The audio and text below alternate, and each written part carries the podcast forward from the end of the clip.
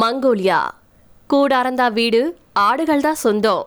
செங்கிஸ்கான் ஆண்ட மக்களின் வாழ்க்கை பற்றிய பதிவு. மங்கோலியான்னு சொன்னாவே நம்முடைய நினைவுக்கு வரது மன்னர் செங்கிஸ்கான் தான் உலகின் பல நாடுகளுக்கு படையெடுத்து போன ஒருவர். பசிபிக் கடல் முதல் காஸ்பியன் கடல் வரையிலான பகுதிகளை ஆண்ட மன்னர் அவரு. மங்கோலியாவின் தந்தை. உலகின் கொடூரமான அரசனை கொண்டிருக்கக்கூடிய இந்த நாட்டுக்கு பல அழகிய பக்கங்களும் இருக்கு. வடகிழக்கு ஆசியாவில் இருக்கக்கூடிய இந்த நாடு நாடோடி மக்களால உருவானது. செங்கிஸ்கான் நாடோடி பழங்குடிகளை ஒன்றிணைச்சு மங்கோலியாவை உருவாக்குனாரு. இப்பவும் அங்க நாடோடி மக்கள் தான் அதிகம். அவங்களுடைய வாழ்க்கை வியப்புக்குரியதா இருக்கு. மங்கோலிய நாடோடிகளின் முக்கிய தொழிலே ஆடு மாடுகள் வளர்க்கறது தான். இடம் மாறி மாறி தங்களுடைய ஆடு மாடுகளுக்கு ஏத்த இடத்துல தேர்வு செஞ்சு தங்குவாங்க. மங்கோலியாவின் மக்கள் தொகை சுமாரா முப்பது லட்சம். ஆனா நிலப்பரப்பு ஒன்னு புள்ளி ஐநூத்தி அறுபத்தி நாலு மில்லியன் சதுர கிலோமீட்டர் தான். இது இந்தியாவில் பாதி. எவ்வளவு பெரிய நிலப்பரப்பு தான் இந்த மக்களை கால்நடைகள் கூட நிறைவான வாழ்க்கையை வாழ வைக்குது.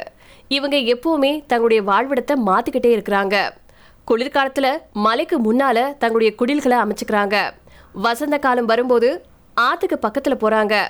கோடை காலத்துல தண்ணீர் தேவைக்காக ஆற்றங்கரைகளையும் இலையுதிர் காலத்துல மலை உச்சிலையும் வசிக்கிறாங்க. இலையுதிர் காலத்திலேயே குளிர்காலத்துக்கான வைக்கோல்களை சேகரிச்சு வச்சுக்கிறாங்க. பெரும்பாலான நாடோடி மக்கள் ஆண்டுக்கு நாலு முறை தான் இடம்பெயர்றாங்க இருந்தாலும் இதுல முப்பது முறை இடம்பெயர்பவர்களும் உண்டு.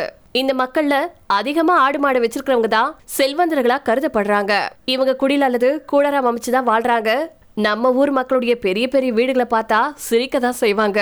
மங்கோலியாவின் தலைநகரான உலான் பட்டார்ல வாழ்றது கூட இந்த நாடோடி மக்களுக்கு பிடிக்கிறது கிடையாது.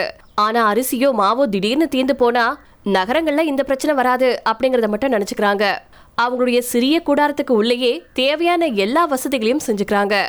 தொலைக்காட்சி கூட இருக்கு. அங்க எப்பவுமே தேநீர் கொதிச்சுக்கிட்டே இருக்கும்.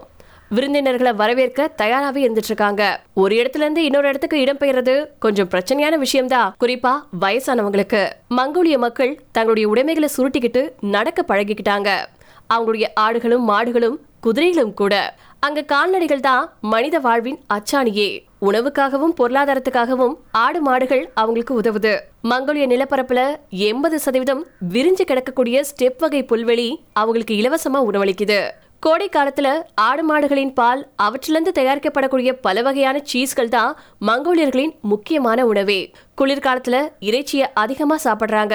மங்கோலியர்களின் சிறப்பு உணவான பூடாக் தான் உலகிலேயே பழமையான இப்பவும் உண்ணப்படக்கூடிய உணவு அப்படின்னே சொல்லலாம். ஒரு ஆட்டை அவங்களுடைய முறைப்படி ரத்தம் வழியாம கொண்டு அதனுடைய உள்ளுறுப்புகளை வெளியில எடுத்து சுத்தப்படுத்துறாங்க. அதுக்கப்புறமா தான் அதனுடைய உள்ளுறுப்புகளையும் தசைகளையும் வெளியில எடுத்து சுத்தப்படுத்துறாங்க.